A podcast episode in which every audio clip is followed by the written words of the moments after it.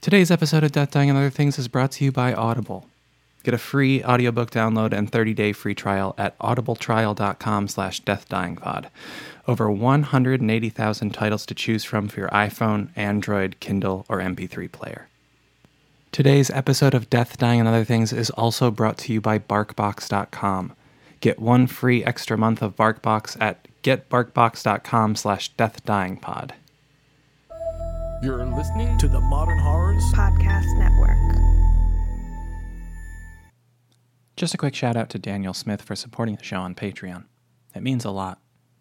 If you'd like to support the show, you can go to patreon.com slash death, dying, and other things. Any little bit helps. Now, onto the show. I've been in maybe five fender benders in my life. One of them was just so embarrassing for me.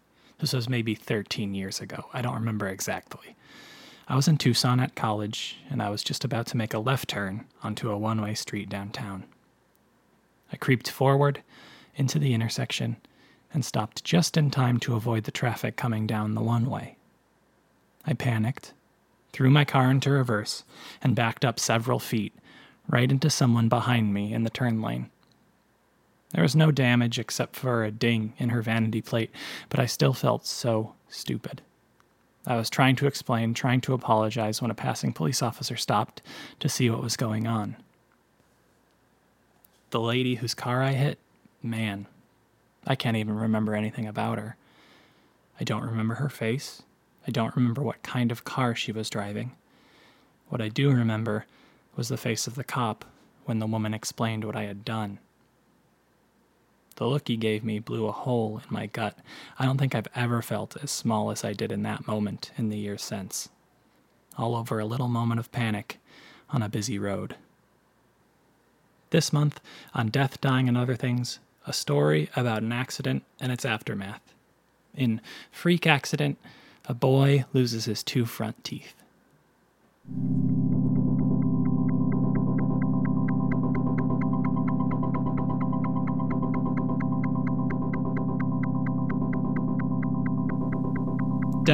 And dying, the thresholds between this world and the next, the boundary between light and dark, the barrier between worlds, and that's where we're going. We are going into the shadows to bring you stories of horror and heartbreak. From the Modern Horrors Podcast Network, this is Death, Dying, and Other Things. I'm Justin Buskey. Stay with us.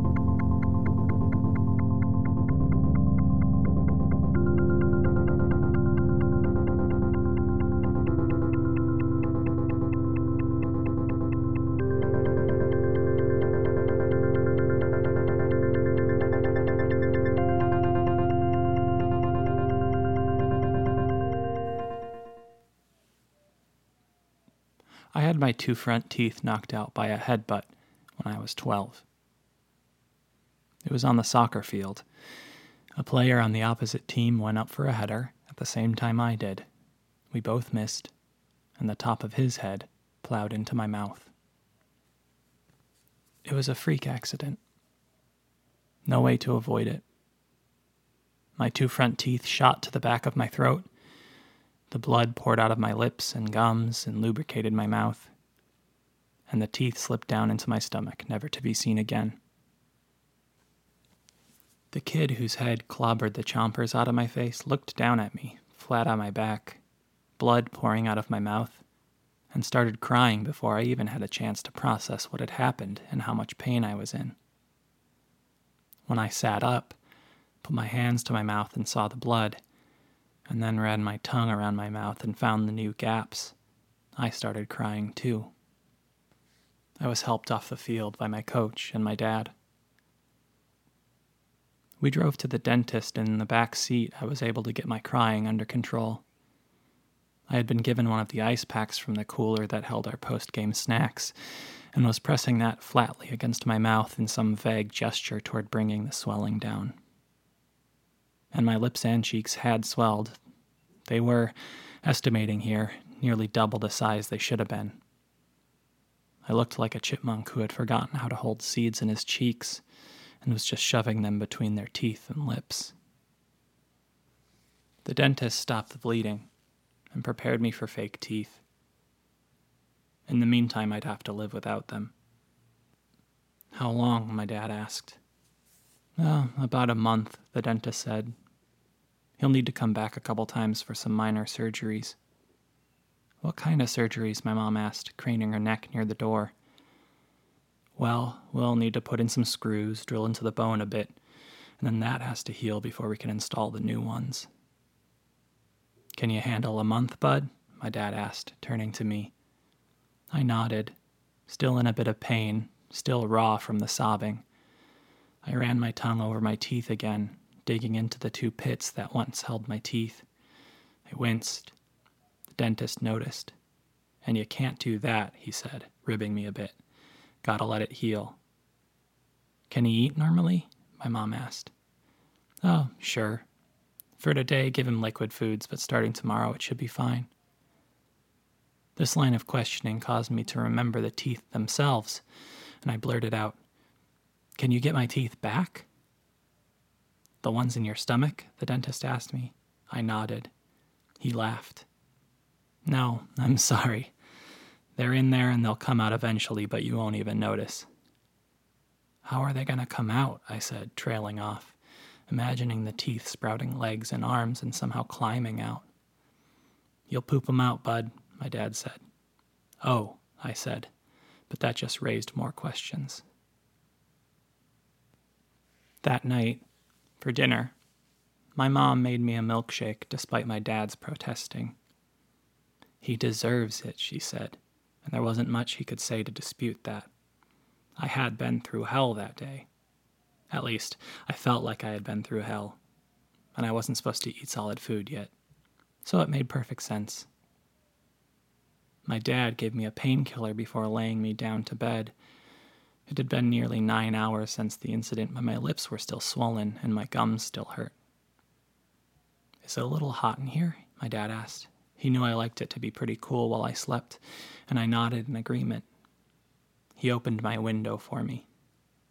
Let some of that cool spring nighttime air in here. The fresh air will be good for you anyway, he said. Okay, but if it gets too cold in here, you promise me you'll shut the window, all right? Don't need you getting sick on top of this tooth thing, my mom said. I promised. My parents said good night, turned off the light, and shut the door to my room. I laid awake for a while, shoving my tongue into the gaps in my teeth, just like I wasn't supposed to, and staring up at the ceiling, before gently dozing off. I had a strange dream that night. I woke up staring at the ceiling. The trees were still rustling outside my window, but I heard something else beneath the leaves. A voice was worming its way in alongside the tinkling trees. I looked over to the open window, where I saw a man's face staring at me. It was in miniature, perhaps no larger than a baseball. His head swayed side to side his eyes locked on mine. His mouth was moving, but I didn't recognize any of the sounds coming from his throat. My stomach began to hurt, like a small pin pressing outward through my guts. I curled up involuntarily as this man's murmurs assaulted my ears. And then I woke up once again, in my bed, and only heard the leaves outside. I was on the couch the next night with my parents, playing with something or other while they watched television, when I got a sharp pain in my stomach, just below my ribs. It was minor at first, ignorable, and so I did. But it built, slowly, over the course of 20 minutes or so. First, like a pin pressing into my belly button, then like a knife sliding into my guts just below my ribs. Finally, like something grinding me up on the inside, like my insides were being chewed up by a meat grinder. I moaned and clutched at my abdomen. Ugh. What's wrong, sweetie? my mom asked. It hurts, I said. What does? My stomach, I said. I think I think I can feel the teeth in there. What? my mom asked. You can't feel the teeth in there, my dad said. George, my mom said, scolding my dad for dismissing me straight off. What? he said in response. There's no way he can feel his teeth in his stomach. There's no way you can feel your teeth in your stomach, bud. It's been more than a day since you swallowed them. They're far past your stomach at this point. Ugh, I moaned. Really? Yes, my dad said. It's probably some gas pains, or you ate too much, my mom explained to me. See if you can go to the bathroom. I headed to the bathroom. I knew I didn't need to go. I snarled at myself in the mirror, looking at the gap in my smile. I drank some water, trying to calm my stomach, and when that didn't work, I curled up on the bathroom floor for a while. Several minutes later, my mom knocked on the door. Are you doing all right in there? I got up off the floor and opened the door and looked up at her and shook my head. All right, kid, she said, putting her hand against my forehead. Let's get you into bed. My mom tucked me in, and my dad said goodnight and turned off the light in my room. When they closed the door behind them, I rolled over and hugged my knees to my chest. This position seemed to be the only one that relieved even the slightest bit of pain in my stomach. I breathed in slowly through my nose and shut my eyes and tried to sleep. I heard the wind rustling the trees outside my window and opened my eyes to watch them sway in the breeze. The sun was just setting, and the dusk sunlight reflecting off the fresh spring leaves turned them a brilliant orange. I noticed, then, that the screen on the outside of the window was askew. I crawled out of bed. Standing up, I received another sharp stab in my abdomen just below my stomach. Hunching over slightly helped a little, so I hobbled over to the window. Somehow, the screen had been knocked loose, and one of the corners was bowed out about six inches.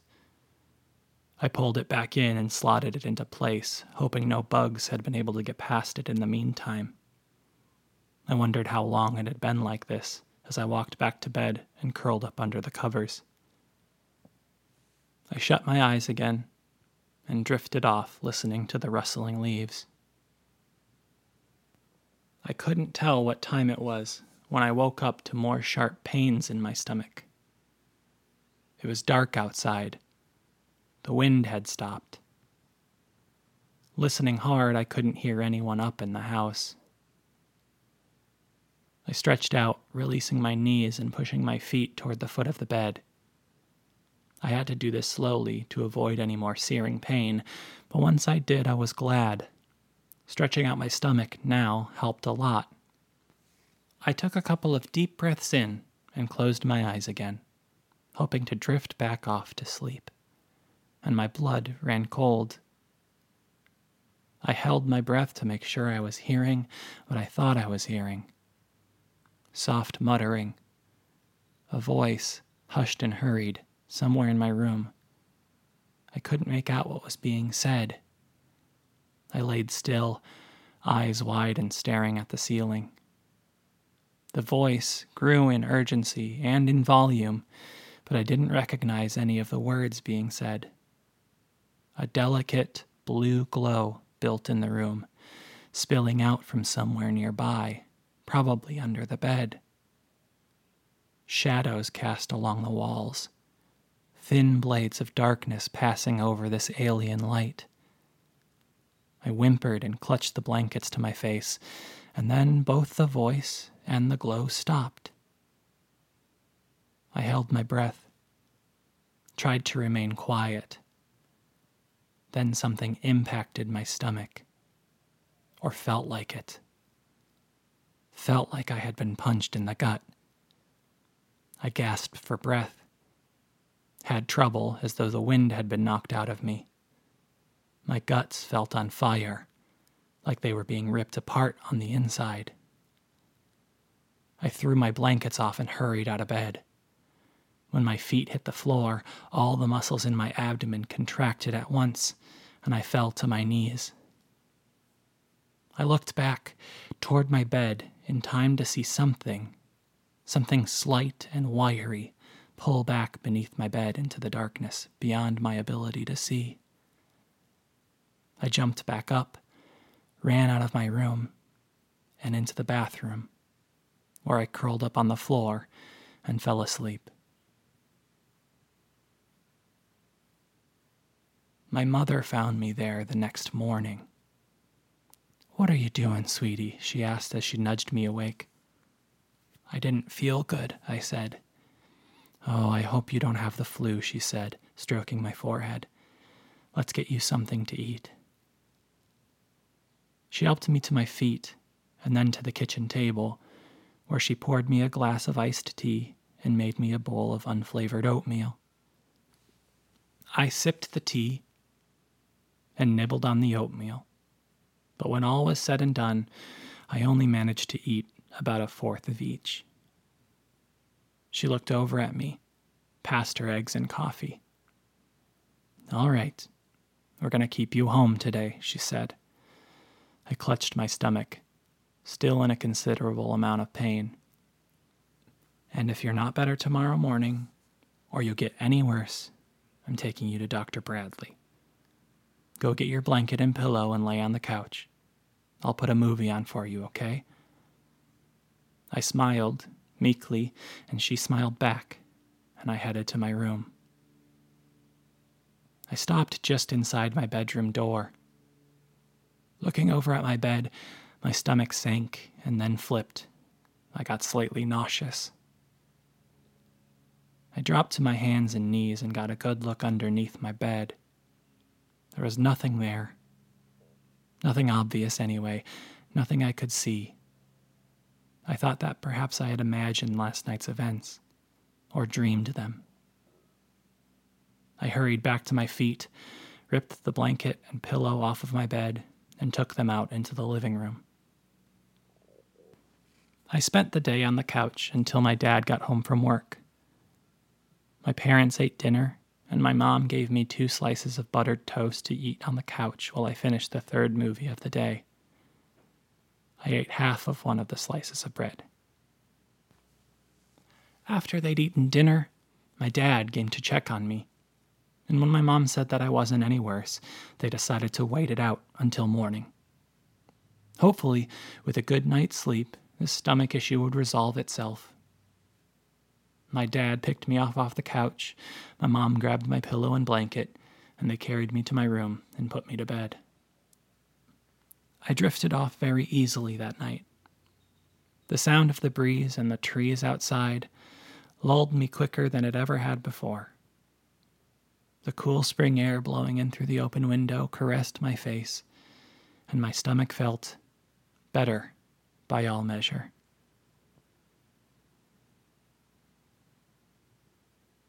I woke up to such pressure in my guts that it felt as though my abdomen may rip open. It felt like a bowling ball was somehow lodged in my stomach just below my rib cage. I tried to cry out, but I could barely draw breath into my crowded body.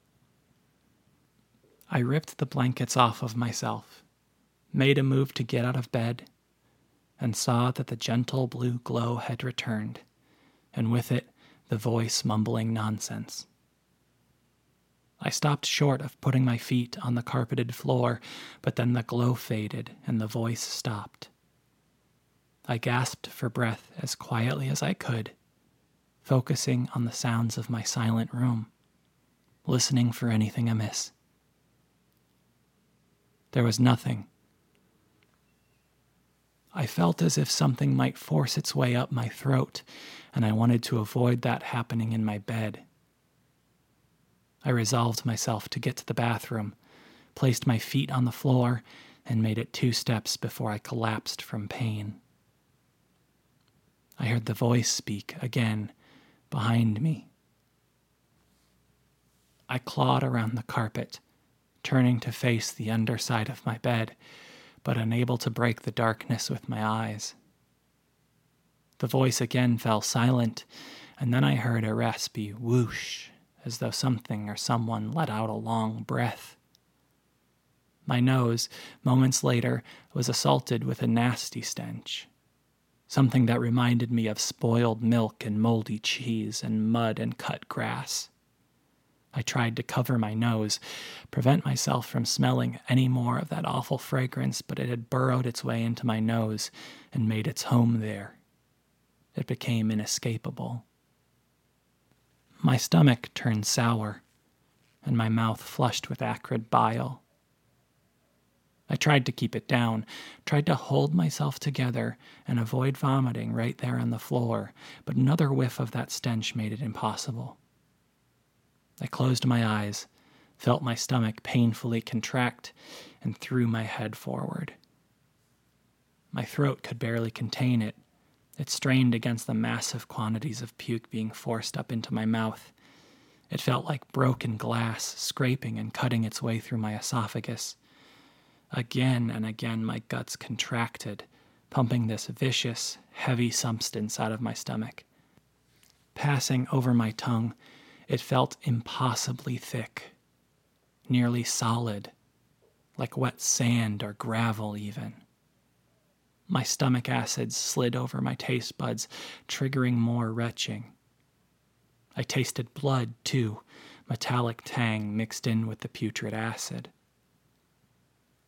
As the first bits of horror finally left my mouth, I heard it plop onto the ground, and with each retch it piled up in front of me, its own awful smell mixing with the stink of spoiled milk and moldy cheese and mud and cut grass, reinforcing the feedback loop and sending my body into overdrive, expelling whatever it could onto the carpet in front of me.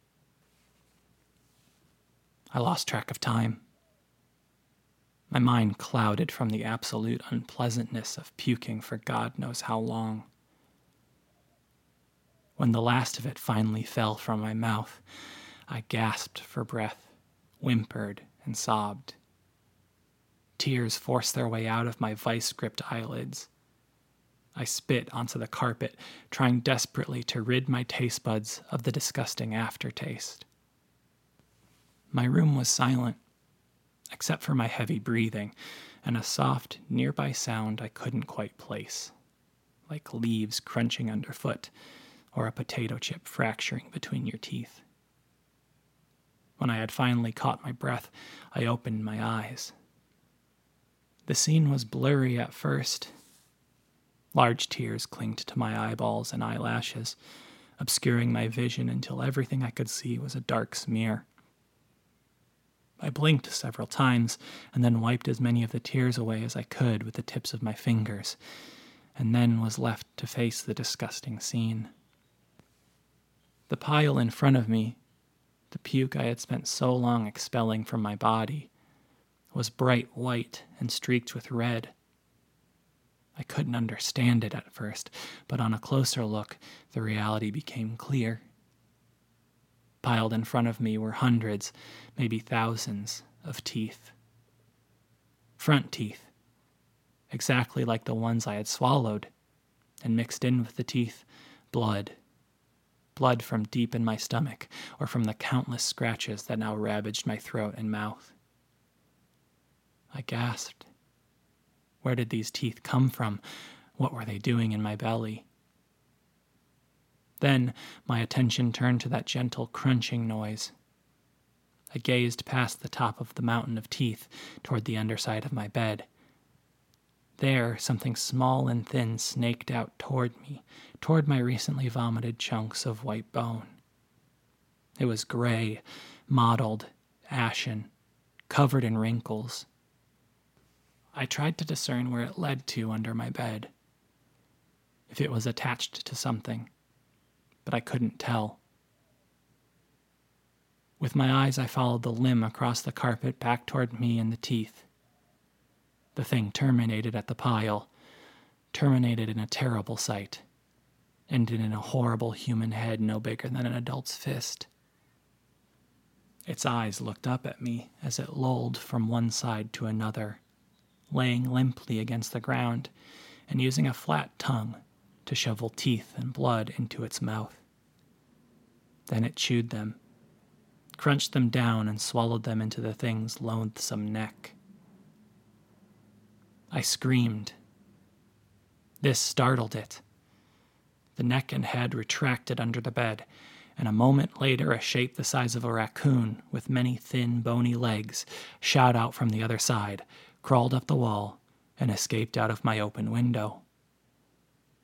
My parents, several seconds later, came into my room and flipped on the light. My mother took one look at the pile of white and red in front of me and screamed, Oh my God, while scooping me up into her arms. We headed for the hospital. My dad collected all of the hundreds of teeth and put them in a plastic container. At the hospital, they could find nothing wrong with me beside my lacerated throat. No one had any idea where the teeth could have come from.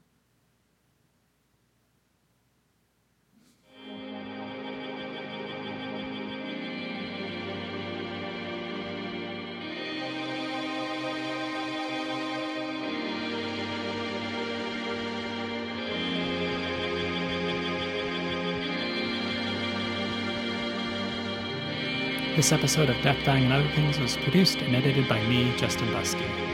Story, Freak Accident, was written by me too. You can follow me on Twitter, at Justin Buskey. Intro and outro music is by the prolific Eric Warnke. Check him out on SoundCloud. Special thanks to Soccer and a Permanent Teeth. Death, Dying, and Other Things is a member of the Modern Horrors Podcast Network. The other shows are fantastic. You should check them out. New episodes the second Thursday of every month. This has been Death, Dying, and Other Things, and I've been your host, Justin Buskey. Stay out of the shadows.